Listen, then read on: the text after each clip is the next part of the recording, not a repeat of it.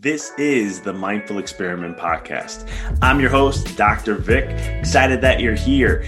This podcast is all about diving deep into the mind and understanding this experiment or this game we call life.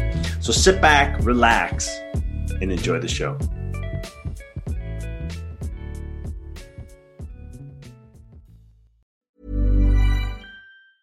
I'm Sandra, and I'm just the professional your small business was looking for. But you didn't hire me because you didn't use LinkedIn jobs. LinkedIn has professionals you can't find anywhere else, including those who aren't actively looking for a new job but might be open to the perfect role, like me. In a given month, over 70% of LinkedIn users don't visit other leading job sites. So if you're not looking on LinkedIn, you'll miss out on great candidates like Sandra. Start hiring professionals like a professional. Post your free job on linkedin.com slash achieve today.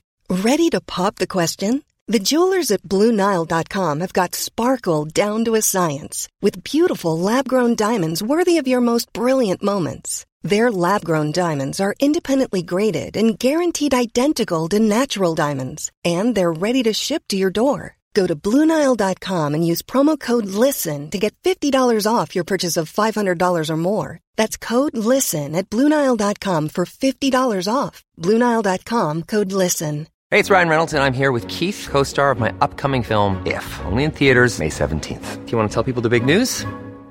All right, I'll do it. Sign up now and you'll get unlimited for $15 a month in six months of Paramount Plus Essential Plan on us. Mintmobile.com slash switch. Upfront payment of $45 equivalent to $15 per month. Unlimited over 40 gigabytes per month. Face lower speeds. Videos at 480p. Active Mint customers by 531.24 get six months of Paramount Plus Essential Plan. Auto renews after six months. Offer ends May 31st, 2024. Separate Paramount Plus registration required. Terms and conditions apply if rated PG. The biggest battle we will ever have to face is the battle between you and you. It's the battle of taking your mind to that limit and then breaking through. On the Mindful Experiment podcast, we will share concepts, universal laws, and interviewing individuals who have done just that, who have gone through the dark times and through those moments allowed their light to shine bright. I'm your host, Dr. Vic Manzo, and I want to thank you for listening to the podcast and taking this journey with me as we discover different avenues to break through those limits, expand your reality, and evolve into the person you desire to be.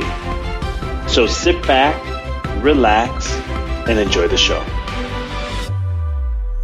Hey guys, it's Dr. Vic here, and another amazing episode coming to you as I had the distinct honor of interviewing Mark Gober, who talks a bunch of science and talking about consciousness and where does it really reside from in life and quantum physics. And we went through it all.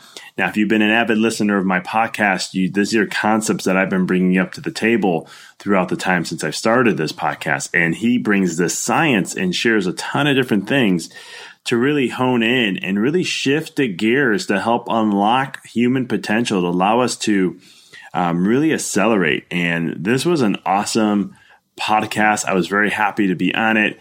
Um, Mark talks, he has a book that came out called An End to Upside Down Thinking. And I highly recommend it. He puts a ton of his science in there and he uses uh, from research from uh, two time Nobel Peace Prize uh, nominee Dr. Ervin Laszlo and also Pixar founder and two time Academy Award winner Loren Carpenter and also adds in the chief scientist at Institute of Noetic Sciences, Dr. Dean Radin. Talks about Dr. Ed Kelly and also Larry Dossey, MD, in his book. He dives into a lot of this content, and uh, it was a great thing because I come from although I am very scientific based, uh, my background is a lot into energy medicine and spiritual concepts and things that have been taught about for four or five thousand years uh, that our ancestors, uh, older um, older civilizations knew about. And it's just cool how science is catching up. So we really dive into a lot of that. I promise you, this is a good one to tap into. It is going to be a lot of science for those who are just starting to get into that. Um, get ready. You may have to listen to us a few times, um, but I promise you, it's going to be one of those podcasts that are just going to mind blow you away. And you're going to come out of this like, holy cow. And the whole goal is to drastically see life in a different way than what you have and just understand that this is kind of the movement of where it's going. And I just love having a pioneer like Mark come out and with his work and his research and everything he's doing and all the time he's spending on this stuff, um, really being one of the pioneers to make this change to shift gears and really use science to prove people, hey, this is what's happening. You know, and, and his whole goal of the book is dispelling the myth that the brain produces consciousness and the implications for everyday life. And so, with no further ado, uh, I'm excited to get this this episode going to you. So be ready, sit back, relax, and just truly embrace and enjoy the science as I get the opportunity to bring to you Mark Gober. Well, Mark, welcome to the show. Thanks so much for having me uh, when I, I, I looked you up and looked all your info, man, I got like really excited of all the stuff you're doing because this is like all interest points for me. So this is gonna be like a kid in a candy store for me, just to just to share and be straightforward here. well, these are these are my favorite topics, so I'm excited. I love it. So you know your diverse background, we got into and all that. I mean, like how, you know, first off, starting off, what's your like your your professional educational background? Because I want to start there, and we'll walk through as we go through all this. Sure. So I, I, work in Silicon Valley.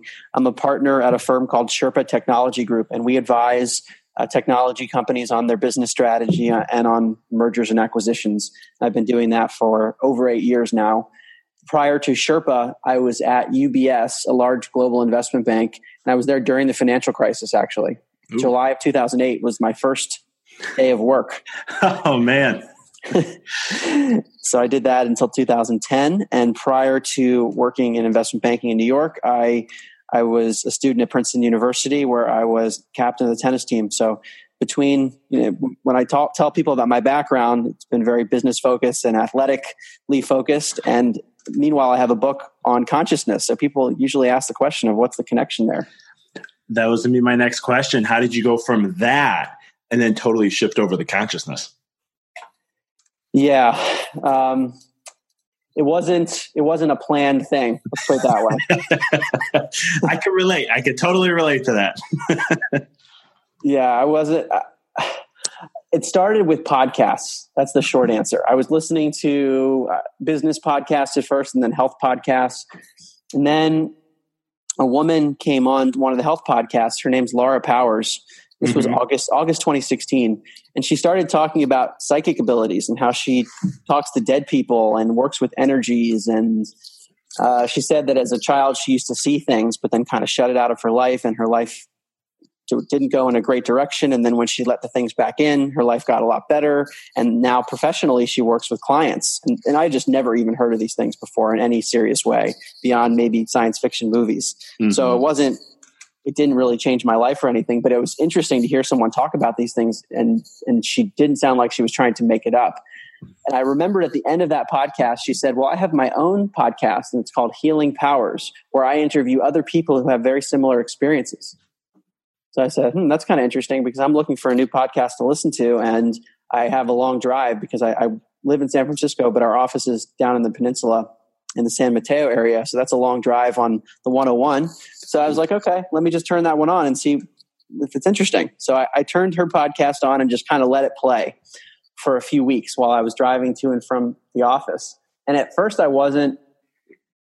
I was. I it didn't really register that so many people were saying similar things about their personal experiences. But then after a while, I got really interested because I'm, I, I it registered. Wait a second these people are all saying very similar things about their experiences and they're not related to each other and they all sound like they're pretty genuine. So unless they're having pretty serious delusions or hallucinations about something maybe something's going on and it led me down the path of just personal research where I started to actually look at the science behind this, which I'm sure we'll discuss today. I saw things from the US government, from Princeton University, from the University of Virginia, and lots of very credible research that has been done for decades. And then I got super interested um, and, and realized that something was up. And I, I, would combine that with the fact that I started to, you know, I said, well, if this research is real and if these people on the podcast can actually do extraordinary things, then I should be able to have sessions with people and they should be able to also sometimes do extraordinary things. And sure enough, when I had sessions with different energy workers and psychics that didn't know anything about me and they were over the phone, some of them knew things that they just could not have known. It wasn't all the time, but it was like, okay, this is lining up with the research. And in, in short, it really flipped my worldview because I had to su- suddenly reconcile all of this new information with my old, with, with what I used to think was real, and I couldn't do it. So I ended up researching for a year straight of just very heavy stuff. And my friends remember I kind of went into a cave where there were just books all over my apartment. And prior to that, I wasn't really doing much reading. Um, and and it, it just became just a personal passion and I was never planning on writing a book actually in, in, that process. It was just out of personal interest to understand what reality is under this alternative paradigm and decided that I should just put it on paper. And this was in the summer of 2017. And part of what prompted me to do that was a number of friends told me that what I was conveying to them had a big impact on how they thought about life the notion of the idea that conscious does, consciousness doesn't die when the body dies. That's a big one for people who might fear death, for example. And I was talking about evidence suggesting that's true. So people were, were very interested. And I said, okay, why don't I just try to write something? And I sat down over the 4th of July weekend in July 2017 and ended up writing more than half the book that weekend.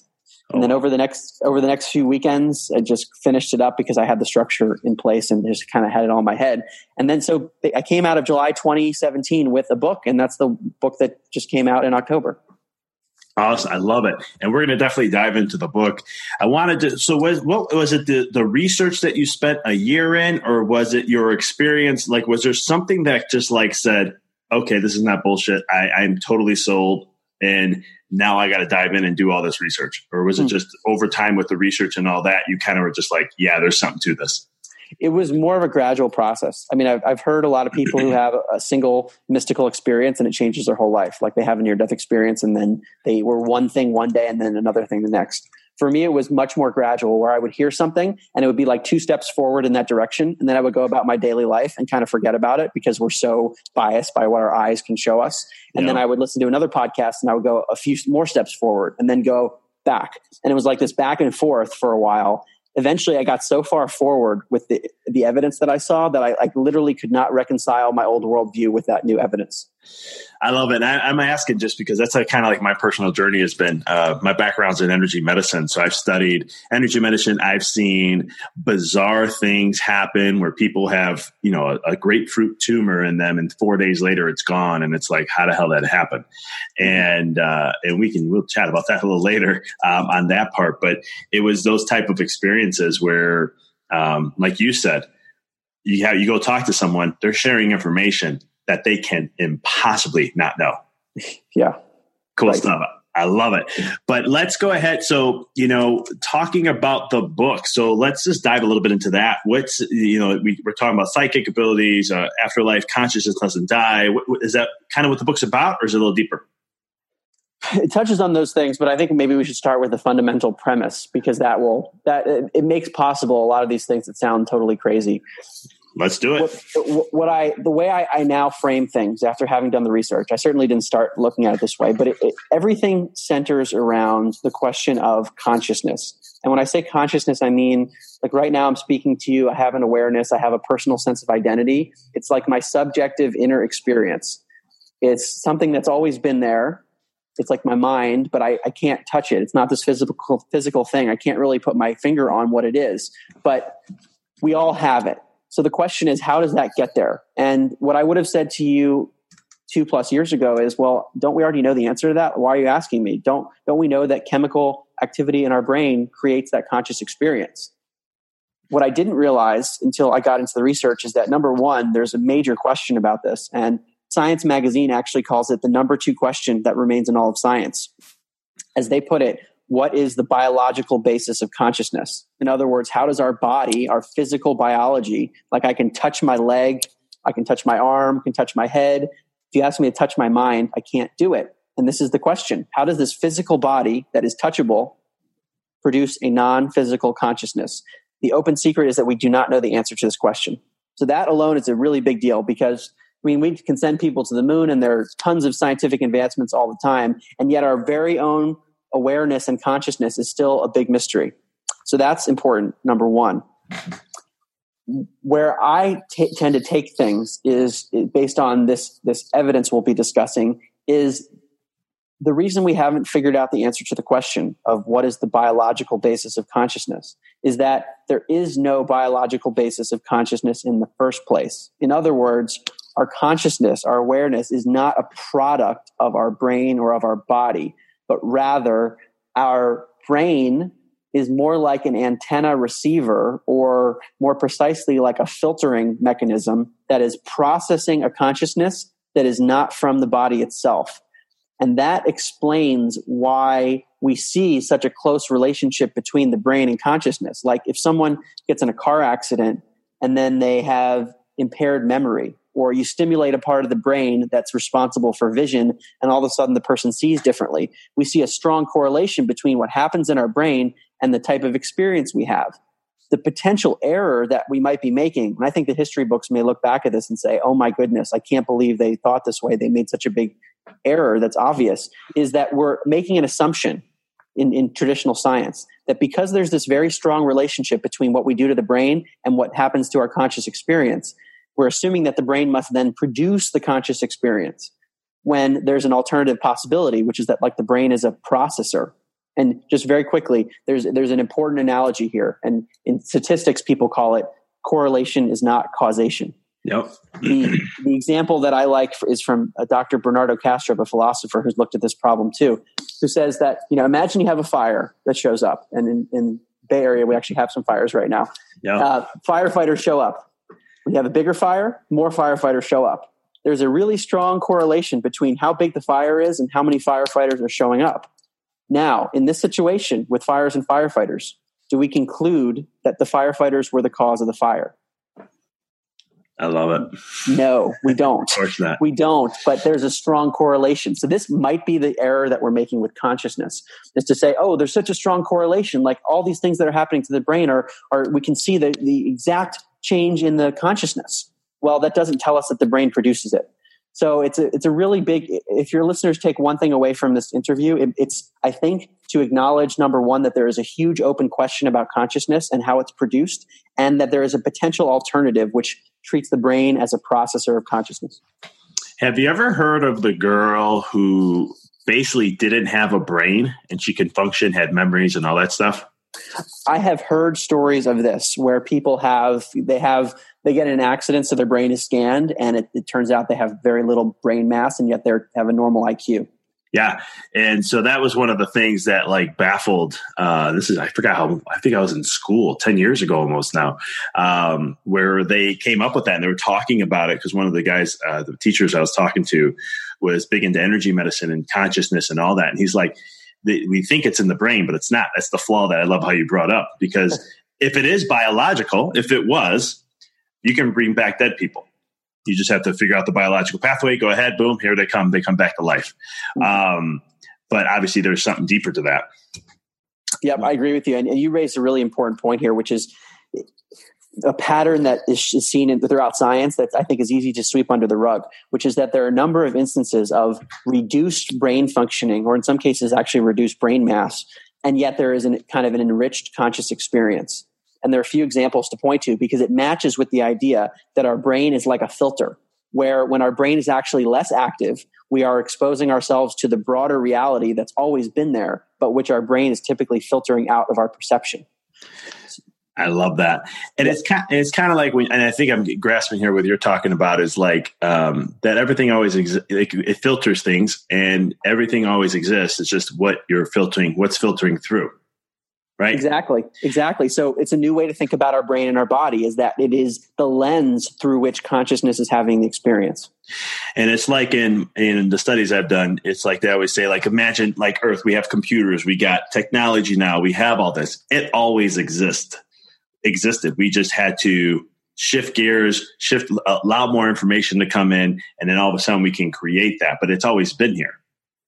Exactly. Right? Exactly. and, Yep, but it's difficult for many people to wrap their heads around this, and I think I'm one of those people because I haven't maybe had those experiences where I've exper- personally seen the broader reality that at least I can remember. And it, for people who haven't experienced it firsthand, it can be difficult. Totally. Have you ever heard about, you know, when it comes to consciousness, have you ever studied or looked into how it binds into the body? How does that how does that merge and give life to the body at all? It's a question that I, I do talk about in the book, and it's one that I think is not well answered. Gotcha. But until until we appreciate that the brain is not the producer of consciousness, people won't be looking at that question. True. I totally agree with you there.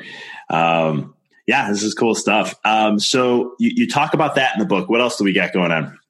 Okay, I want to go back to this point that we were talking about of reduced brain functioning and heightened yeah. conscious experience because that again it matches the pattern of the brain being like a filter. So one area is psychedelic research, mm-hmm. which has kind of just restarted in the last few years because there was a, like there was there's a ban on looking at it clinically, yep. but. Yep. There was a study in 2012, for example, on psilocybin, which is the active hallucinogen in magic mushrooms. And what the researchers found when they did brain scans was that when people were tripping on the hallucinogen, they actually had reduced functioning in parts of their brain. So it, again, we have a rich, enriched experience that feels like you know a hyper real trip, and it's correlated with less brain activity. So that's one example. Another is the near death experience, which I'm sure we'll talk about in more detail later. But oh, yes. these are cases where people have, they're in cardiac arrest, for example, where they have no, their heart's off, they're clinically dead, there's no blood flowing to their brain or they're just very they have severe physiological trauma in some other way. And yet they're having this enriched experience where it's realer than real and they're seeing things that happen in the room when they hover over their body but they're verified as being accurate. These are cases where we have a reduction in brain activity or sometimes no brain activity and yet an enriched consciousness. It all matches with the idea of a of you know the brain as a filter yeah, no, totally. I uh, I guess we will dive into near death experiences. That was a big passion for mine because um, you're talking about like psychedelics, and I, I, wrote this in my book. I uh, I tested out, well, not tested. I felt like I had to do ayahuasca for some reason, and couldn't explain why. Didn't know why. It was just a calling. The universe kept showing me things, and it just kept showing up in my reality. And I was like, all right, this is maybe something I need to do. Went through it. Long story short, it put me on a path that I was like I needed to know what happens after we die. I had, I was just so because I died during that experience. It was not literally. Um, it was a what it taught. It showed me what death was because I had a huge fear of death. And after I came out, I was like, I need to. I just had this burning desire to know what's the afterlife, what's the spirit world, where do we come from, who are we, what are we really all about. And one of the big things I loved researching because there's so much data on this, and I know you know this already near death experiences. Mm-hmm. And one of the things that I was looking up um, when I looked up, I was looking at some of this stuff is like a woman, and you were just talking about, you know, hovering over a body and being accurate details. Um, how this one lady, I think it was a car accident, she died on the, there. They they were trying to resuscitate her back, and long story short, she was able to get back, come back to life. And but she was she talks about her whole experience. I'm going to keep that short, but um, it was like after six months it took her to recover. She knew it she wanted to go back. She knew who the doctor was that did the surgery. She knew what room she was in. She knew everything even though she was clinically dead and she wanted to come back and she came back and wanted to thank the doctor and said you're the one that did the surgery on me. I watched what you do. I knew what you were thinking. I felt that you know you i was um, your confidence. And she just went through this whole story and i was just like holy shit. Excuse my french. Uh, but i was like this is cool. Um, so near death let's talk about it. Yeah, this is a big one. And I have a whole chapter on it in my book, and End to Upside Down Thinking, because it's, I think it, it might actually give us hints into the broader reality if we view the consciousness as not being tied to the brain, if we view these experiences as not being just hallucinations. Mm-hmm. So again, if if we view consciousness as not being a product of the brain, then what that model predicts is that when the body dies, our consciousness doesn't die. Just just as a that's like just kind of definitional. If oh, yeah. consciousness doesn't come from the body, then you're, you're, it's not dependent on the body. So these things would would, be, would in theory be possible. So yes. what is the what is the near death experience? This is something that has been reported for a long time. So Plato talked about it. the Tibetan Book of the Dead, the Egyptian Book of the Dead. But it was only really in the last few decades where it became kind of a household name thing. And it's largely because of, I think, two things. Number one, resuscitation technology, bringing people back from severe physiological uh, ailments has gotten better. So if you're in cardiac arrest, we can bring you back now. So people, there's more of an opportunity for people to talk about their experiences. And also, Dr. Raymond Moody in 1975 wrote a book on near death experiences, and that he actually coined the term. So now there are a lot more people looking at this, and there are many millions of people that have had variations of the experience. But it's while they are in this state of severe impairment that they talk about uh, like different steps. And not everyone has all of the steps but many of them are typically reported where the person talks about like a feeling of unconditional love and hovering over their body and seeing things in the room. Sometimes it's accurate what they're like seeing specific things in the room from a vantage point above their body that are shown to be accurate. They talk about seeing deceased loved ones sometimes or mystical beings as they call them. And then they also talk about a life review which to me is one of the most important findings that throughout all of my research yeah. where people are reviewing their own own life and they're judging themselves for how they were treating people as they're seeing all the events that happened. In some cases, they experience those events through the eyes of the people that they affected and they feel the pain that they inflicted on that person and they're like they come back in their body after the experience and their lives are changed because they realize that their life is not about material gains. Rather, it's more about how they treat people. So many people after the near death experience often get divorced or they change their job and their just their priorities shift drastically. Yeah, that is that is uh, that's so true, and I love the, the, the life review. Why do you think it's important to have a, a life review besides just seeing how you treat people? This is a big question. I mean, what is why does the life review happen in the first place? It gets to questions about whether life has meaning or not, and maybe part of the meaning of being here is about treating each other well because we're interconnected as part of the same consciousness, even though it, it seems like we're fundamentally separate. I love that. And uh, it, it uh, do you when you say we're all connected, is that like unified field stuff? Yeah, there are different terms for it, and that's that's kind of the ultimate conclusion I get to in the book, which is that just the current paradigm in science says that the brain produces consciousness, or more generally, matter produces consciousness because the brain's made of matter. So you yep. started with a material universe; it led to the evolution of a human that had a brain, and then consciousness came out. What I and many others are arguing is that no, consciousness actually comes first. Consciousness yep. is primary, and we are all part connected as part of the same uh, underlying consciousness, even though we have this kind of diverse experience through different uh, body lenses, so to speak. Do you, in your book, do you bring up any things on like quantum physics principles and stuff like that that have kind of yes. been helping prove um, like some of the things that show everything comes from thought or non-form to form kind of thing? Yes, so chapter three is all about quantum physics, and I think we should talk about a few of those phenomena because it's important to understand that the underpinnings of our reality by proven science point in this direction. And in fact, Max Planck, who's a Nobel Prize winner in 1931, one of the he's one of the pioneers of quantum physics. Mm. He said after looking at the findings, I regard consciousness as fundamental and I regard matter as derivative from consciousness. That's what he said, and that's exactly what you and I are talking about. Oh yeah, and so what what studies or what stuff do you have in the book or that you you've shared that uh, um, help kind of support these principles? Okay, I think there are two things we should talk about. One is is called entanglement, and the other one is called the observer effect. Love it. Keep going. Okay, so, this is important to know because I, it's it's proven stuff. It's been around for about hundred years, and yet in our everyday experience, we don't talk about it, we don't think about it, we don't see it. So true. Entanglement. And Albert Einstein looked at this, and he called it spooky action at a distance, and he tried to disprove it because it was so mind blowing to him. This is what it says: is that I'm simplifying this drastically you have two physical particles, okay, like things that you can touch, like an atom or something, something physical. One is here, one is far away, not physically next to each other.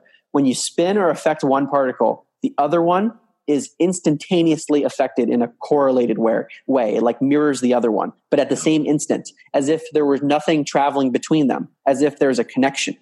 Yep. Okay, so this is why Einstein didn't like it because Einstein thought that the speed of light was the fastest that anything could travel. And yet here we have an instantaneous or a simultaneous reaction. Yeah, I love that. Yeah, go ahead. No, no, no, go ahead, go ahead. Keep going. Yeah, but this is now. Uh, uh, so Einstein tried to disprove it when he when he found out about it, and actually in the in the process of trying to disprove it, he further proved that it's a real thing. And now in science, entanglement is a common. It is generally accepted as being real. So this gets to the point potentially of some kind of interconnectedness, maybe even at the level of consciousness that we are not seeing with our eyes. And in fact, there's a, a great book by Dr. Dean Radin who studied many of these things. It's called Entangled Minds where he looks at psychic phenomena and ties it to quantum properties. I love it. Yeah, I mean, um, yeah, quantum entanglement is, uh, it, you know, we're all interconnected in some shape or form. And uh, when I talk about healing for people, I bring that up a lot because I always tell people that no matter what you do in your life at this time, and there's been so many studies on this, that you can actually change the history of your ancestry and your lineage by breaking that pattern. So when you heal, you're healing everyone from before and you're changing the course of the future because of quantum entanglement. Yes, I've heard about this, and there are things like, excuse me, like family constellation work mm-hmm. that gets into this kind of a thing of working with, uh, yeah, ancestral issues, but at a non-physical level. And people talk about how you can affect a lot from that. Yeah, there was a study done. Um, you ever hear of Dr. Joe Dispenza?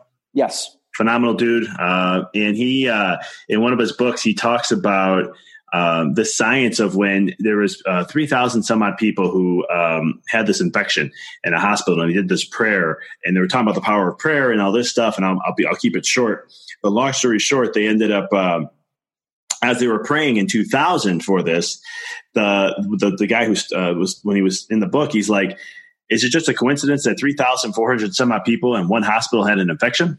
Or was it something else? And what they were trying to prove was quantum entanglement. And, and what they did was is they were praying for people from the years of 1994 to 1996 in 2000. And when they did the prayers, what they found out is the people who were still alive, there were some that passed away from the infection, but the ones who were still alive, their lives improved immensely when they were praying and thinking about them back in 1994 and 1996. And so I'm kind of maybe butchering this research here a little bit because I'm trying to be quick with it, but it's uh, uh, again, are we really in a we're in a linear space time, but is it really um, just in this reality, or can we affect things without time? Yeah, yeah. Well, that's that's actually where I do take things in the book, which is this idea that not only is consciousness fundamental, but it is beyond all space and time. So that these effects that you just described, which is basically a, a the effect of intention at a non-local time. Mm-hmm. Yep. simply is having it, it's non-local. It's non-local physically and non-local temporally. Oh yeah, be an effect, and that is what my, a lot of the research in my book is talking about. Is is non-locality. I love it. And so we talked a little bit about quantum entanglement. Let's talk about the observer effect. So yeah, what's that? What's how's that work? It's such an important one, and it's really mind blowing. It's like the the some people I think have called it the skeleton in the closet for physicists because it's like it's the big mystery. And I will simplify this drastically. There, there's a, an experiment called the double double slit laser experiment, and basically, when you you shoot a particle through this experiment, and when you are looking at it, when you're looking at the experiment, the particle, and by particle I mean something like physical. My table is made of atoms, particles. When you look at it, it behaves like a particle but when you're not looking, it behaves like a wave. And a wave means that it has a probabilistic state where it's maybe here, maybe there. It's not in a definitive location. It's not like a solid thing. So when you're looking, it's like a particle. When you're not looking, it's like a wave. The behavior of this particle is changing based on whether or not you are observing it. You're not touching it, it's whether you are observing it. So this is the question what does that mean? So is it because we're shining light on it? What does it mean to observe? Does it mean that consciousness, the consciousness of the, of the observer, is what is affecting how this particle or wave is behaving? And, and there's a big rift in science over this. Some people say that it's consciousness, and some very prominent physicists have said, yeah, it's consciousness entering the picture. And this is kind of proving that consciousness is steering our physical reality. Like Max Planck said, consciousness is fundamental. There are others that say, well, no, it just has to do with the fact that we're shining a light on it or something I don't fully understand. And there's there's all kinds of theories about this that there's um, that it, it, it's not consciousness. I would argue that consciousness is playing a role. And I, I would agree with you. Uh, just like they all, I've said, I, I do a lot of uh, coaching stuff. And when I'm working with visions and stuff, I always tell people everything that exists in the physical world had to come from non physical, everything. And it's, it, I use the observer effect a lot because it's one of those things. How you view things is what it becomes. If you're looking at it one way, here you go. If you look at another way, here you go. And uh, I don't know if you would agree or not, but it's kind of like for me, that's a definitive to know that I am the creator of my life, but at the same token, I'm also the producer, I'm the artist, I'm the the act main actor, I am XYZ because if I observe, things shift. If I'm not paying attention, it just stays in waveform. Yes, yes. And I want to point to a, recent study, which I, I think even many physicists are not aware of, that gets to this exact question of, well, is it consciousness involved or is it just some other effect that has nothing to do with consciousness? And this is Dr. Dean Radin, who I had just mentioned on, he wrote the book Entangled Minds. He said, okay, well, we can test this. Why don't we tell people to put their mental attention to this experiment and we'll see if it behaves more like a, a particle when they're mentally focusing on it, meaning that they're not even physically observing it. Mm-hmm. Right. So this is an easy way to test if consciousness is, is, steering reality. And what he finds in his studies, and he's gotten them into two peer reviewed science journals, physics essays and quantum biosciences he got extremely statistically significant results that the mind is shifting the particle like behavior in this study when you're not even physically there to look at it. Love it. That's that's pretty cool stuff right there. I'm gonna, yeah. I'm gonna definitely check out that one. Yep. Um, and and they're they're waiting for for more replications. I think it's very difficult to get physicists to look at this because it's so outlandish. But there there is one replication that came out uh, recently from someone in Brazil, but he told Dr. Radin, and I'll read you a quote from this. I love it. As he was doing the study, this is, you know, just a physicist, and physicists are, are typically not thinking about consciousness. As he was replicating the study, he said, In the last days, it has been an intense mixture of feelings. I'm oscillating between, oh my God, and wait, something must be wrong. I love it. That is awesome. That is awesome. Yeah, because I mean, you know, what is it? Most back in the day, most physicists believed God didn't exist. And I heard from what I'm keep hearing, they're starting to believe that there is a greater power. There is greater. There is something that's all all. I don't want to say all knowing, just all great. I guess that's the word I want to use. yeah. Well, look, when you start bringing consciousness into the picture, into physics, it raises all kinds of questions of what is consciousness? What is the, if consciousness is the basis of the physical, what does that mean for all of us? So I think physicists have to ask these questions. I agree. And in some things, I mean, here's some other things I've looked at because like when I started looking into all this and back, you know, eight, ten years ago, and I wanted to know, okay, if this is true, I got to see it in other areas. And um, Dr. Masaru uh, Emoto, he did the water experiment. Mm-hmm. Yep. Have you heard that one before? Yeah, right. And so right there, if you look at water and you put love to it, the molecular structure changes into crystallized hexagonal form, which is the highest vibrational frequencies of water and the most um, highest level that it is. Where if you put it hate, all of a sudden it's very disorganized, chaos, more entropy. And it's one of those things where it's like there's mind shifting matter right there. You know, that's the consciousness playing an effect. And there's yeah. and there's more studies. I don't know if you heard the it's been around on Facebook a little bit now. They were looking at a group of people, looking at a plant and saying how much they love it and enjoy it and appreciate it. And then they had another side where people were saying, I hate you, can't stand you, all these things. And I forgot how, I don't remember, I didn't get to the length of time they did that for, which I know they had at least be for a couple weeks. But um, the one that said love was vibrant and healthy and just amazing, where the other one was dying mm-hmm. and withered away. Yeah, I've heard of studies like this, and I wish there were more scientists that were running like controlled versions of this that are in journals, so that people would actually start looking at it a bit more. Uh, but but on this topic, uh, there there were lots of studies done at Princeton University by the former dean of engineering on a very similar topic, which is how does the mind affect a physical process? And this so this is a guy. He was a rocket scientist, very credible. I mean, dean of engineering. And when I was at Princeton, he was there running this lab, and I didn't even know about it because it was so controversial. Oh wow! They, they allowed it to run because of his reputation, but even within at Princeton, apparently there was there people were not super happy about it.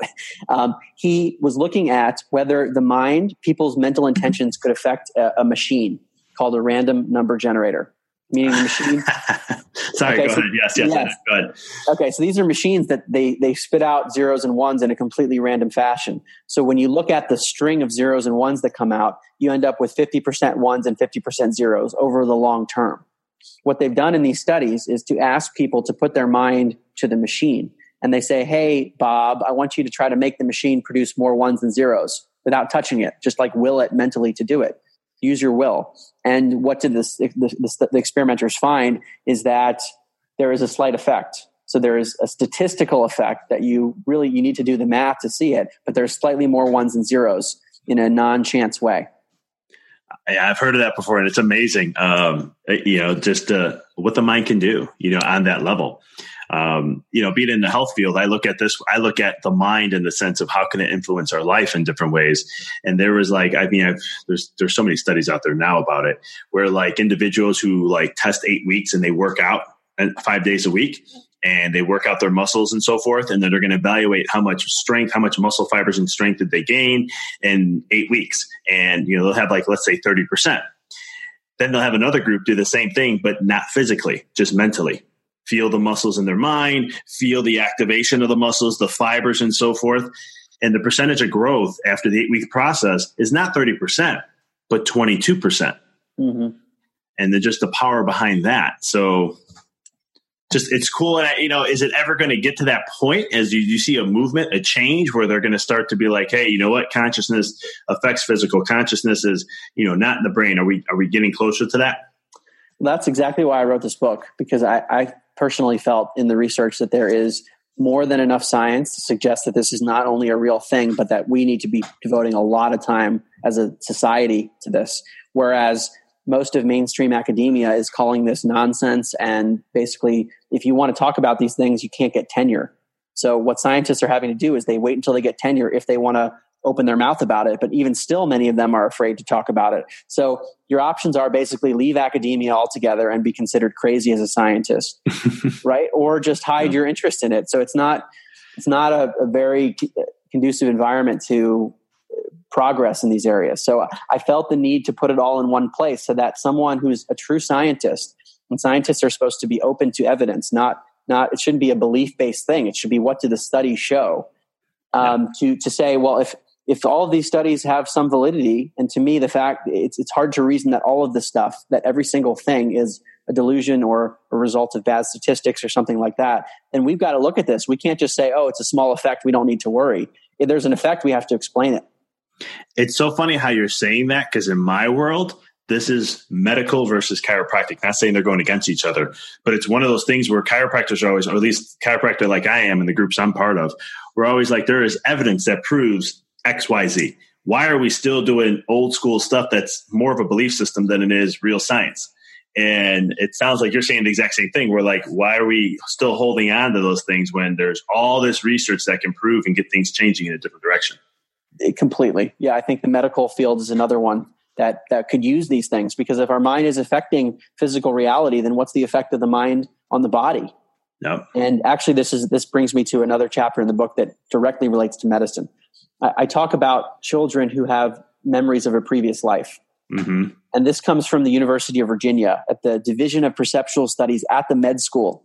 For 50 years, they've looked at over 2,500 cases of children who have memories that are very distinct and they're not from their own life very clearly. And in some cases, the strongest ones, the researchers are able to find exact people that match the description that the child talks about. But to your point about medicine, in some of the cases, and I think the strongest ones are ones where the children have birthmarks or physical deformities that match how they describe dying in the previous life where they're so specific. And there's one that i show in the book of a girl whose leg is it looks like she has constriction rings like it's been tied in ropes like there's an indentation that's so clear that's not a normal leg and yet there's no rope it's just the natural shape of her leg. And in fact there was a person that died in that manner who was tortured and the girl describes the torture and it happened to a real person so if we accept these things as being real, where there's a physical effect to the body that is related to some previous life, so to speak, that means that something that is beyond genetics and beyond environment is playing a role in the body. This is a total revolution in medicine. And the researchers at UVA call it a third factor Whereas conventional medicine say it's all about the genes and it's all about environment. Yep, totally. No, I totally agree. And even on the spiritual world, they always say, like in the spiritual realms, they'll talk about, you know, a soul, a consciousness can, um, from past life. And I know past doesn't really exist, but just yeah. for human sake, we'll just keep it that way. Past life, a linear frame framework. Right. Um, they'll talk about sometimes they'll carry things over into this life. Um, because they want to. It's a memory thing. Because I was always curious. I mean, I read up these things and I hear about those stories, and I'm just like, okay, why? Why is that happening? What's the purpose behind it? So, um, and then I do a ton of research and get some answers. Um, there was actually someone on the news. I was shocked they put it on the news. There was a boy who was born, I don't know, maybe four or five years ago. You may have heard of this. And he was from World War II. And he knew he was from World War II. He said, I was in the war. I was in, he, he had his name figured out and everything. They went to look him up, pulled up a picture of World War II. He was in the Navy, I believe. And he's like, that was my friend who was with me. He died here in this ship on this time at this date and everything. And they went to fact check it and they were, he was dead on. Yeah, it might be the, one of the stories that I mentioned in the book on this is this is done at the University of Virginia. A boy who talks about being in World War II and dying in a crash, and he had very specific details. And there was a person that died in this exact manner. Yep, that's that's that sounds like that's what it was. And um, but yeah, it's it's just crazy. And and for me, I was always like, okay, who can I find resources to? And maybe not be science based. It's going to be more on the spiritual side, but I want to understand how. So I reach out to mediums and people, you know, those types of things to find out. And when they explain it, it's just like, oh, that's pretty cool. All right. So it's not in our minds, the way the mind works, as you know, it, it likes straight facts, straight one way. This is how it is. Newtonian type physics in a sense. Exactly. And, and, and, and they're like, no, it's, it's, it's, it's, it's quantum. It's random. It's, it could be this or it could be that. It could be whatever you want it to be. It's, it's so variable this is such an important point. It's one I actually make in the book as well, which is that in fields outside of physics, like medicine, like doctors are not trained in quantum physics. Their worldview is very much a Newtonian one, which is mm-hmm. really good as an approximation of reality, but it's not going to get us to the actual reality. No, not at all. And that's why, like, you know, again, being a chiropractor, the way I practice in my office is all quantum. It's all quantum tone. We call it tonal base.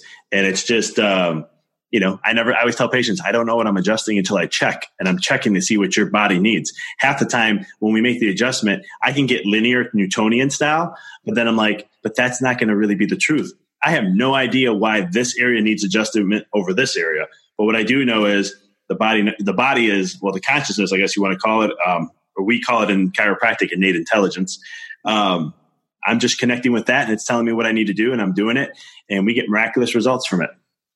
So it's kind of cool. Amazing. Um, more doctors doing that. Yeah, it's it's a gr- it's growing. It's getting there. Um, but let's keep chatting on this book and everything. Um, I know we talked a little bit about you know consciousness surviving. Does consciousness survive after the body dies and so forth? And um, what you know, what's what what do you what uh, what's your your research on that? Your evidence behind it? Mm-hmm. Well, I want to go back to the near death experience and some of the studies on that because this this really does get to the question of is is the consciousness existing independently of the body? And some people will will continue to argue, well, no, it's just the brain is is pumping out chemicals or something, and it's a hallucination that happens around the time of death, and it's just like an evolutionary mechanism that causes this experience. What certain people have done, and very credible people like Dr. Pim Van Lommel, who's a cardiologist, and Dr. Bruce Greyson from the University of Virginia, is to run studies on people who have cardiac arrest. And these are people who are basically clinically dead. And the studies seek to interview these people who have been resuscitated um, right after they've been resuscitated and are, and are, functional again. Whereas many of the older studies were they're called retrospective, where you talk to someone who, who recalls their near death experience 20 years ago. And who knows what kinds of memories come and go between that and if it's been fabricated or they just misremember things. In these studies, they're called prospective. The doctors are there right after the person's resuscitated.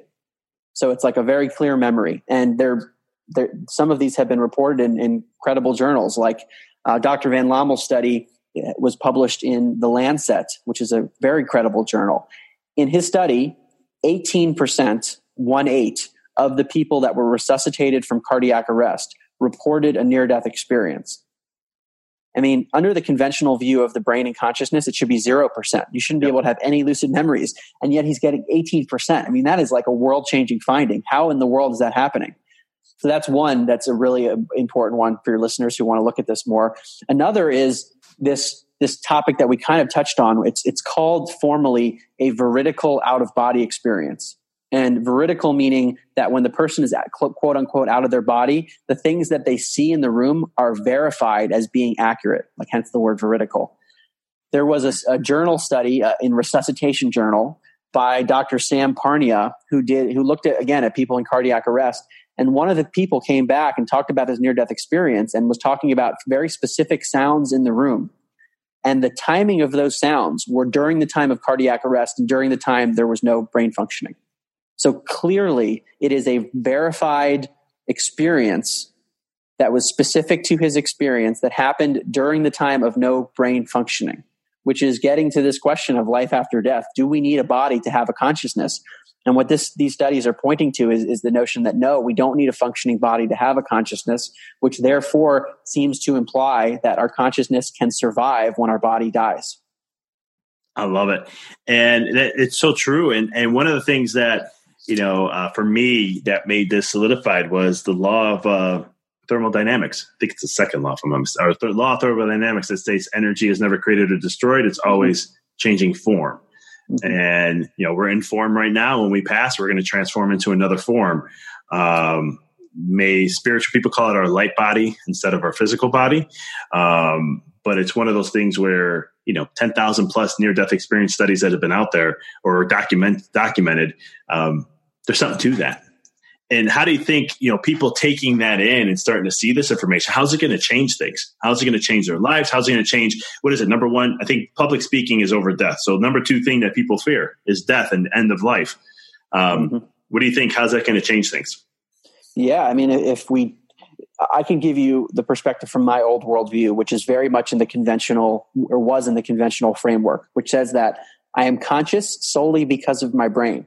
And therefore, when my body, my body and my brain die, my consciousness is gone. My memories are gone. My feelings, anything that happened during my life, it's all wiped out.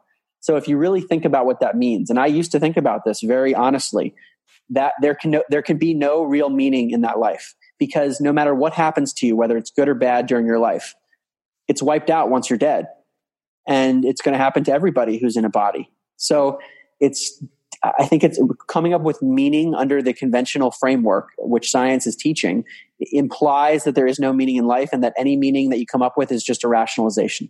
So that's kind of where I was because I thought that's what science said. And here we have the, the potential notion that consciousness is surviving when the body dies. So just that alone is a, that can really rock somebody because wait a second, wait, wait, um, maybe I don't die when my body dies. So what happens to me after I die? And wait, is, am I accountable for things that happen in my life? Like in the life review, that actually it, can put some pressure on people. Yep, it does. I love that. Yeah, and uh, you know, again, I, I, mean, I grew up with a family members who said the same thing. Not with like saying, "Oh, my mind." They just go, "When I'm dead, everything's gone, blackout, mm-hmm. no more. This is it." And uh, so, since you've shifted your gears with this in a different perspective, how much has this changed your life?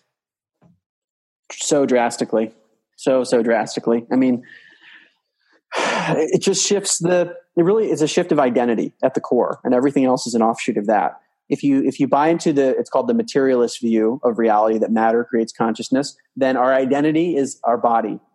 We are a body that has a consciousness for a limited amount of time and i'm fundamentally separate from everybody even though we have similar genetics because we're in the same species. I am fundamentally separate and i have a finite existence. I'm a body that has a consciousness. This alternative reality says no I am a consciousness first and foremost that is experiencing this physical world through a body. And at the level of consciousness, I'm actually connected to everybody. Love it. Totally different. Massively. And so then what's what's the um, so then why why does consciousness come into the experience? I wouldn't just say human, but just the physical world in general. Mm, yeah, this is a big question, and I think the best I can do is, is come up with an inference. And I look at this all the time, and you have to look at a lot of like anecdotal accounts and psychics and people with near death experiences. But I think the life review again is an important one because what people report in that, like this notion that somebody is switching perspectives from their perspective of some past event to being in like in the body of somebody else and experiencing it through them, it really suggests that it's the same consciousness that's underlying everything that just happens to be able to switch lenses in that dimension. And what that suggests to me is that we need to take those events very seriously. So the life review seems to imply that the, the bodily experience is about learning and growing and evolving the underlying consciousness through our own individual experiences, but also throughout the collective because we're all part of the same consciousness. Gotcha. And that comes right back again to the unified field, right? Exactly. Exactly. Yeah. And I had a mentor one time tell me, um, spiritual mentor, who was talking about how, uh, and it just lines with what you're saying, that all our experiences, that what we have gets shared upon. So it's shared to the earth as consciousness, it's shared to the universe as consciousness, and it just keeps going up the ladder until whatever you want to call the main supreme being, that all that is, or the uh, God for people relate to that, although there's a lot of religious connotation to that. Mm-hmm. Um, to that factor, and that's kind of is that kind of what you you've kind of you see it as in that way too. Yeah, yeah. That there's one underlying basis of all reality. It's not a physical, tangible thing, and it is the core of our own identity. So our, our identity as consciousness is this kind of unchanging awareness that is experiencing this physical life through a multitude of bodies or, or whatever in the physical but it is not really it's un, it's untouched by the physical because it is just the witness of everything and that is the core of identity and the core of physical reality as i i, I think that's the most likely picture i love it and so then it, what is the purpose of consciousness i know this is even a deeper question no no i think about yeah, good these are important yeah I think we start to get into areas that transcend the linear human mind. So I want to preface with that. Like we're trying to come up with answers through this body that has just inherent limitations. So for example, the, the concept of infinity, it's something that in math we accept as a being real thing, but I mean, we can't understand infinity. We can't actually grasp what that means. So I think that's something we're dealing with here is what is the meaning of life? Why does consciousness exist? And what, what, why is it even trying to learn? I'll give you the answer that I've kind of come to through my research, just from looking at a lot of different things and trying to explain it through a human mind to the extent it's even possible. okay, and, and I, I, I would preface it by saying that whatever answer I give is is not the answer. Ultimately, is probably something that is we can never comprehend. Yep. But um, it seems like um, consciousness simply is beyond all space and time, so there's no beginning and end to consciousness. And people often ask me, and I address this in the book, what created consciousness? The, the, notion of creation implies that time is linear in the first place, that there was a time before consciousness, and we went from past to present to future. I think we are all. I think linear time is just a, a way we perceive the world. I think consciousness just is beyond all space and time, and a property of consciousness, and I don't can't really explain why, seems to be that it seeks to evolve. And this physical universe is a means of evolution of consciousness where we almost I mean, the best way that I can even think about this is to think about our memory because it really gets back to memory and amnesia. If this is true, what you and I are talking about, it implies that at our level of consciousness, because that's what we are, we already know these things. And yet we don't. We've somehow forgotten. So, what is the role of memory? And we have to then you start thinking about wait a second, can I really trust my memory? I don't remember what happened to me when I was an infant. I mean, if you asked me what happened on this exact day three years ago, I couldn't tell you exactly what I was doing. I can't tell you what happened in every one of my dreams. And yet, during all of these periods, I was alive. There was an awareness that was there, and yet I can't recall it. So you start to have to ask questions of is there some inherent amnesia in, in, that's included in the body that does not allow us to remember certain things unless you're in, in altered states? So maybe there is something to this idea that consciousness is, is simply evolving itself. And through these physical experiences, we're having a learning, and we're learning because we can't necessarily remember all of these things. I love it. That's pretty. It's it's right up my alley. I mean, it's uh, you know, as uh, uh have you ever read the book um, uh, "Conversations with God" by uh, Donald Neale Walsch or Neale Donald Walsch? I'm I'm very I'm familiar with his work, and my agent represents him as well, so I'm I'm, I'm very familiar with it. Yeah, I have. That is a book that I spent about five years of researching all this different stuff, and then when I, I kept being told, "Read his book, read his book, read his book," finally said, "I'm going to read Conversations with God," and it summed up everything. It just mm-hmm. put it all together. One of the things you're talking about is like, well, how were we created? And I love how you said, well, if we were created, that's linear, which I mm-hmm. love that. Uh, the only notion I ever learned was is that that made sense to me. It was just instantaneous because there's no time. Yes, yes. So I love this because if we start talking about the notion that consciousness creates matter, which is somehow sometimes how people interpret what I'm talking about, and and I sometimes use that because it's it's easy for people to understand. But to say that consciousness creates matter is implying linear time also. Yep. And it, like I think what you say, it's almost an instantaneous, simultaneous thing that we can't grasp with our mind. There's a great blog out that I started following years ago. Um, I don't know if you've ever heard of it called I'm not familiar with that one, but I'm familiar with a lot of channels and I've read channeled texts. Yeah, this this blog is uh, mind blowing because the original intent of it was, uh, and I'll be short with this: mother who comes from an atheist family and she's atheist, and so is her husband. Um, the son ended up committing suicide, and his name was Eric. And so, long story short, she's like, "There's no way there's an end to my son's life. There's no way he's gone forever. I just can't believe it." And so, long story short, she researched mediums until all of a sudden she found the good one. And all again, getting information that no one would ever know. I mean, conversations that were like private that no one would ever know. And that's kind of where it evolved from. But now it gets into a lot of the uh, um, uh, everything of universal universe, God, past people's lives. They do a lot of uh, interviews with people who have passed on and hearing what their purpose was and why they came here and what they came to learn. Because you know, I, in my spiritual training, it's all about Earth is just one big university. It's a, a massive uh, uh, conscious uh, university which helps accelerate us in the learning process. Mm-hmm. Yeah. but one of the things he talks about, and he said this so many times, is that everything's instantaneous he goes, humans can't comprehend that because he goes, everything's happening at once. He goes, when you cross over the veil and you come back on, you come back home.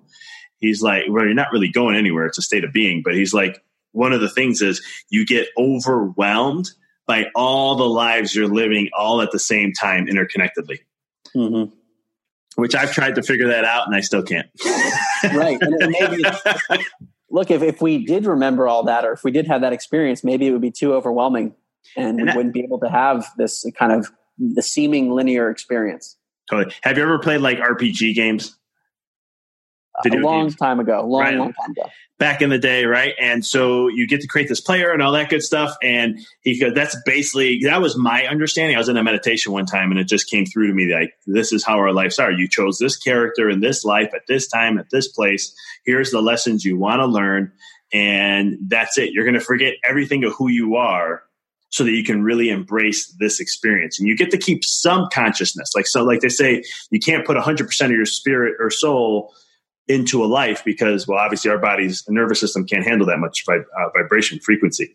But he would be like, you take some of it with you so that it helps in the experience, but you'll never have 100% of it so that you can mm-hmm. gain and grow as much as possible. Right. Yeah. I mean, that's consistent with what I've seen in a lot of different writings. And it's the reason I decided to write the book about the brain and consciousness is that these ideas that you and I are talking about, I think are really important. But if you think that the brain produces consciousness, they are totally impossible. They're not even worth talking about. They're so outlandish. But the minute we think of consciousness as being not tied to the body, then all of these things are not only possible, but they're very reasonable. Yeah. It just, it just changes everything. It changes the whole ball game. Yeah basically. Yep.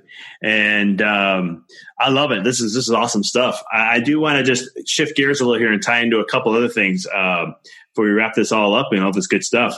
But you know, we, we you talked about a lot of uh, in your stuff about like artificial intelligence and science, and we got a little bit into the medicine and stuff. Mm-hmm. And uh, what's the implications for the science? Uh, you know, the medicine, AI, and you know things on what Elon Musk is up to with Neuralink and all that. Yeah, well, I'll start with science in general. And like our equations in science right now are, are not considering consciousness for the most part. Consciousness is equals zero. C equals zero in all of our equations. We don't think that our consciousness is having any effect on the physical world by conventional means. And here you and I are talking about the notion that not only is consciousness important, but it's the basis of all physical reality. So I think it just gonna, is going to revolutionize our science and that will ripple into technology and medicine. But uh, getting into those specific areas, let's start with artificial intelligence.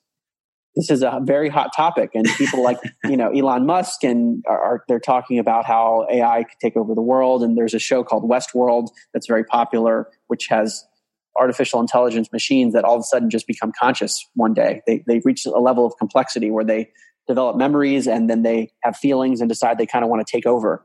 I actually recently wrote an article on Thrive Global, which is Arianna Huffington's new media platform on this topic of Westworld and, and how Westworld kind of misses it on consciousness. What is implied by many of the things that people talk about in the realm of AI is, well, the, since the brain's just a computer that produces our consciousness, once we can replicate that complex brain in another machine, it will become conscious. Consciousness will be will be spawned out of that machine. We just need to figure out how it can become complex enough. And that's what's implied by Westworld is that these are machines that become complex enough to the point where they develop a memory and feelings and then they become super dangerous. So what I would question is, is that a real thing? Can we create consciousness from artificial intelligence? Can we create consciousness from matter? And this is the, what we've talked about is I would argue no, we're not going to create new consciousness from it. We could make a machine that is programmed algorithmically to do things that we don't like that could harm people. But is that machine on its own going to have a sentience? Will, will it have the awareness that you and I both have? I would argue that it will not be created from new physical matter. And there are some very credible people, like the inventor of the microprocessor, Federico Faggin. This is a super credible guy in the area of, of machine learning. And he's saying the same thing, which is that consciousness is primary. And look, if we're worried about AI, let's worry about the programmers of AI, not the machines themselves. I love that. Yeah, and it's like you know, because I mean, there's yeah, as you already know, there's you know DNA programming. Could we create instead of consciousness or soul taking over that? Uh, which I, I totally agree with you. I don't think that'll ever happen. I have programmers, friends, um, patients who are programmers, and they're like, it just takes a little bit until they become aware. Then all of a sudden they'll take over everything. And I'm just like, eh, I'm more worried about who's writing the programs and the code and all that stuff than anything else. Um, but can it be artificial consciousness where they with the DNA programming and they're learning on their own and all that stuff. Could that possibly uh, shift that way, or no, completely not at all? Uh, well, this gets to your earlier question of well, what's the interaction point between consciousness and our body? And our body, I mean, we are conscious beings. At least I can prove that I'm conscious, and that's, I guess, the only thing I can technically prove. And I have a physical body that I experience. So, how is it this, that this body is interacting with the consciousness that I have? Is it possible to create some form of biology that can also do that, that can also pick up consciousness? Maybe. I don't know. I don't know. Can we artificially create that? I think until we understand how the brain is related to our consciousness, how it's receiving it, so to speak, or, or what the what the actual uh, touch point is, I don't think we can answer that. Gotcha. I, I agree. It's just one of those things that come to my mind at times. I'm always like, hmm, I wonder. And then what's up with uh, Elon Musk Neuralink startup? What's all that about? I didn't even know about this. He's, he's, kind of been quiet about it, and that's probably why you haven't heard about it. Yeah. And a lot of people I talked to, they, they, you know, there there was an article on uh, Tim Urban's blog, Wait But Why, I think is what it's called, where he talked about Elon Musk's startup, and he it's called a wizard hat for the brain, where basically he's trying to optimize brain functioning using some kind of machinery. And what I gathered from the bits and pieces that are out there is that Elon Musk is taking a very conventional view of the brain, or maybe just as scientists are, which is to say, how do we optimize our, our own consciousness, but through the materialist lens, viewing the brain as the producer of our consciousness. And the way I look at it is, well, yeah, maybe there are tons of ways we can optimize our performance, but maybe we can optimize our like psychic performance if we view the brain as being this antenna or filter of consciousness. So I think that startups like Neuralink and others that people are working on, if they recontextualize the role of the brain, then maybe we can do a whole host of other things that people aren't even looking at. That sounds pretty cool. I think that might uh, that might be interesting in many ways. Yeah, yeah. We'll see how that goes. Elon Musk is an interesting dude. I'm a big fan of him. Um, just because you know a lot of people like to bash him, especially where he is right now, and he's just like, I don't care. I got a long term vision. I'm doing what I want to do. Total visionary. Yeah. And, and, that's why I mentioned his startup in the book is that he's such a smart guy that if if I don't know how he's viewing the brain, but my, I'm just I'm glimpsing that it's probably from the conventional view at the brain's the producer of consciousness. If he shifted that perspective with his brilliant mind, what else could he help us produce? So true. Yeah. And it's, it's kind of cool. I think we're in a very cool era of time where, um, you know, they said, uh, it's been told like, you know, the technology has sped things up. And once we understand consciousness to a whole degree, we'll be growing and expanding so fast. It's going to be un- unbelievable. I agree. I think this is the, this is the next critical scientific human revolution. I mean, the last one that we saw on this scale, which I don't even think is as big, was the Copernican revolution, where we realized that the Earth was not at the center of the solar system. And Galileo was convicted of heresy for this, and he had his evidence in his telescope. And yet the clergyman didn't want to look in the telescope to see the evidence to change their worldview. And I think we have a similar situation right now. There's tons of evidence that I chronicle in my book, and there's lots of other stuff out there, which is suggesting we have to look at life in a new way. And until our mainstream community looks in the telescope, so to speak, I think it's going to be difficult to get there. Totally agree with you on that. A um, couple more questions I got. You know, one of the things you mentioned here, well, talking about like looking at, I kind of mentioned this a little bit with the water experiment, but what's the implications? Um, things like love, beauty, happiness, world peace. Um, just to dive in a few of those. Mm-hmm. Well, let's say let's start with love and beauty because those are those are issues that I remember back when I studied psychology in college. That was technically my major, even though I, I kind of combined it with economics and looking at behavioral economics is like what's the evolutionary explanation for love psychologically? Lust makes a lot of sense because that enables people to reproduce but why is love necessary? And i always remember that there was there were theories that like well if you love each other then you treat each other better and it gives the gene pool a better chance of survival and there were like lots of theories about it but it was always unclear as to whether it was an exact relationship if it was just purely based on genetic evolution what this theory of consciousness is suggesting is that maybe there's another view on love, which is that love is a property of the underlying consciousness that we all are. And that's why people, when they get out of their brain state, when they're in a near death experience or on the psychedelic, when they unlock the filter, they experience that which is already there and is just typically filtered out.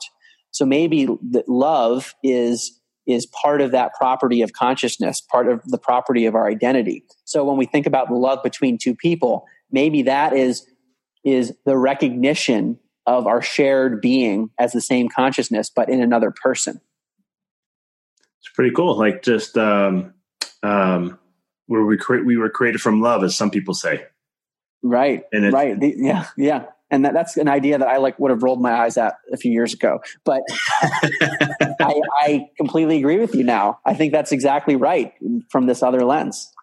Yeah, and it, when you look at it from that perspective, because you know it's been told many times, like you know, God is love and love is God, and and you know, and, and all the biblical texts that talk about you know we're the made like image of God. So then I'm like, well, we're made out of love, and we're love itself, and love is our natural form. And mm-hmm. so I love the way you put it that way in that perspective.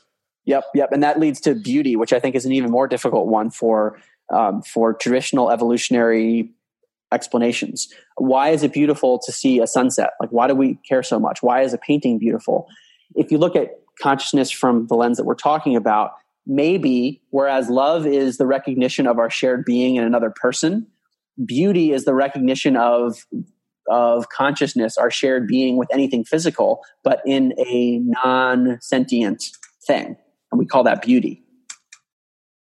Cool way of looking at it. I like that. Mm-hmm. Um, happiness you know is that again what's your implications on that like because um, we're in a very depressed society right now yeah i'm sure you see it all the time in your practice that yeah i think there's a lot of mental illness and it, it gets to the it, get, it usually comes down to happiness is that people are seeking happiness where the converse is that they are trying to reduce suffering i think they're very much the same thing couldn't agree with you more. That's kind of way I look at it too. Because and also, I always tell people happiness is just at a uh, a viewpoint of external events. It's it's not something from internal. Like, wow, I got a I had money that came in that I didn't expect to happen. Ooh, I'm feeling good today.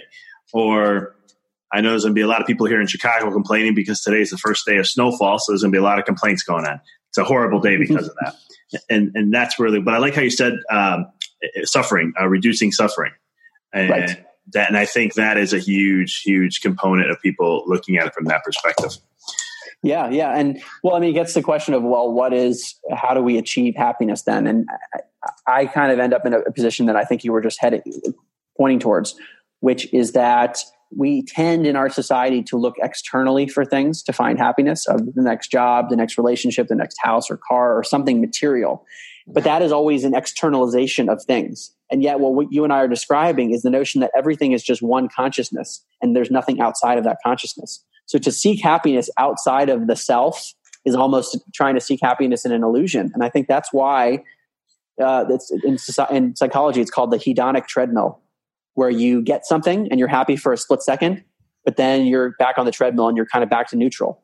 Like those those external things don't get you to the happy place because happiness, I would argue, is something that comes fully internally. I love that. And you're making up some great points where um, it's kind of the thing like we've been indoctrined to let our external world dictate our internal. Like, and, and it starts as when we're children. You know, were you a good boy or are we a bad boy? Are we, when we go to school, the whole school system's based on that. How good am I? Well, I'm only good based if I got A's in class. If I don't get A's, I'm not that good. And, and it's that whole indoctrinating of doing that and conditioning all along the way. So by the time um, you know, what is it? Seven years old is when the mind starts to shift gears and start going more logical. Uh, the blood brain barrier thickens up. So basically, we're all who we are. Well, we can change this though, but who we are, our mind processes, and how the brain sees the world is seven years old, up to there. And it's one of those things where I think where we're shifting towards where you and I have been talking about is the shift is now going to start looking at, okay, let's look internal and yeah. what do we have to do there? And it just leads to everything we're talking about consciousness in general. Change your consciousness and all of a sudden uh, it shifts your entire world in a whole different realm.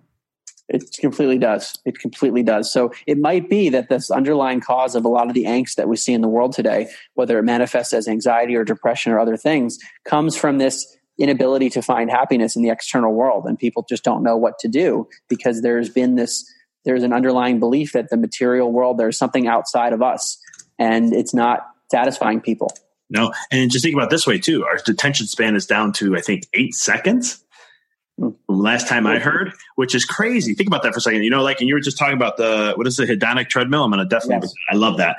Um, just think about it. You're happy for eight seconds, and then all of a sudden you go back and you're right. It, it, it's just this thing where uh, we're not holding on grass of things, in, in my opinion. Uh, yeah, you're bringing me to an analogy that I, I, really like when thinking about this. Is like sometimes when when you, I mean, I'm thinking about I, I was a college athlete. If you win a tennis match, you're really happy about it for a few minutes, and then you worry about the next match. But there is that period of time when you get the thing that you want and you're happy. It does happen, but you end up still on the treadmill.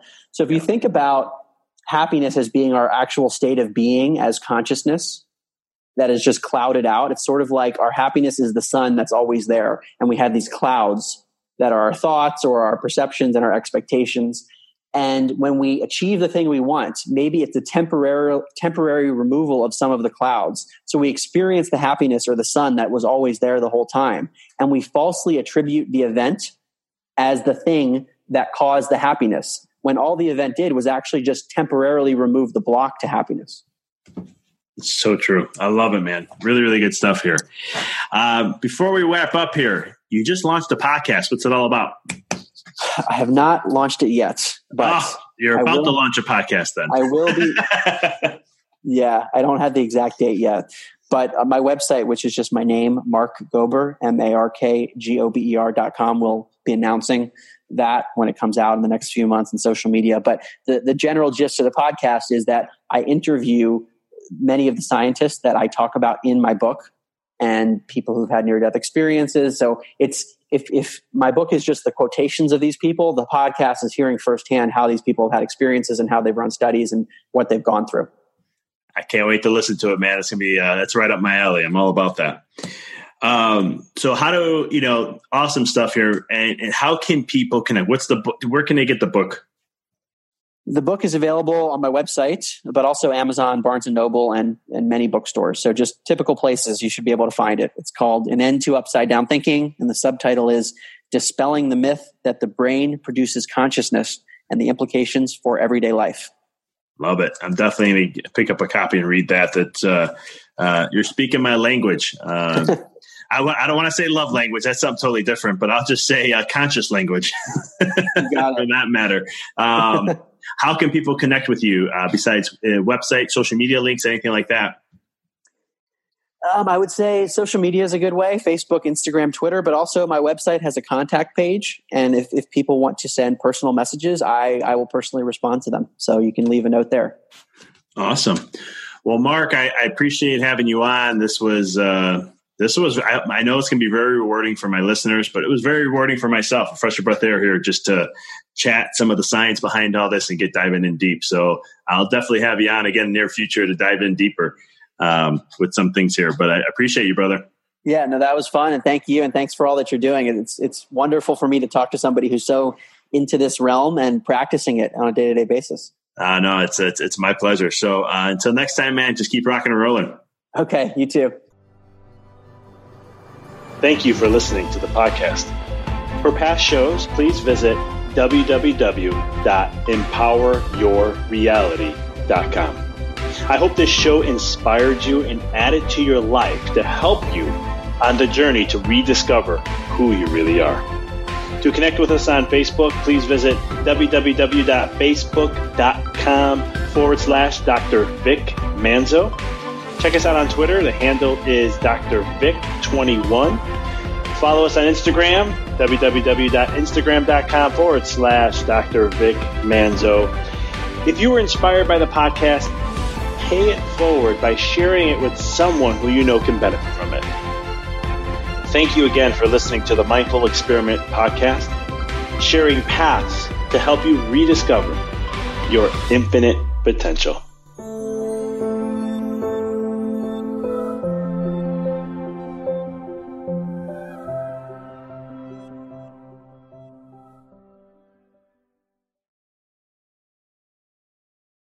Thanks for tuning into the podcast. If you found this episode to be inspirational, pay it forward by sharing with someone that you know can benefit from this. If this is your first time tuning in, please follow us, connect with us so you don't miss another amazing episode.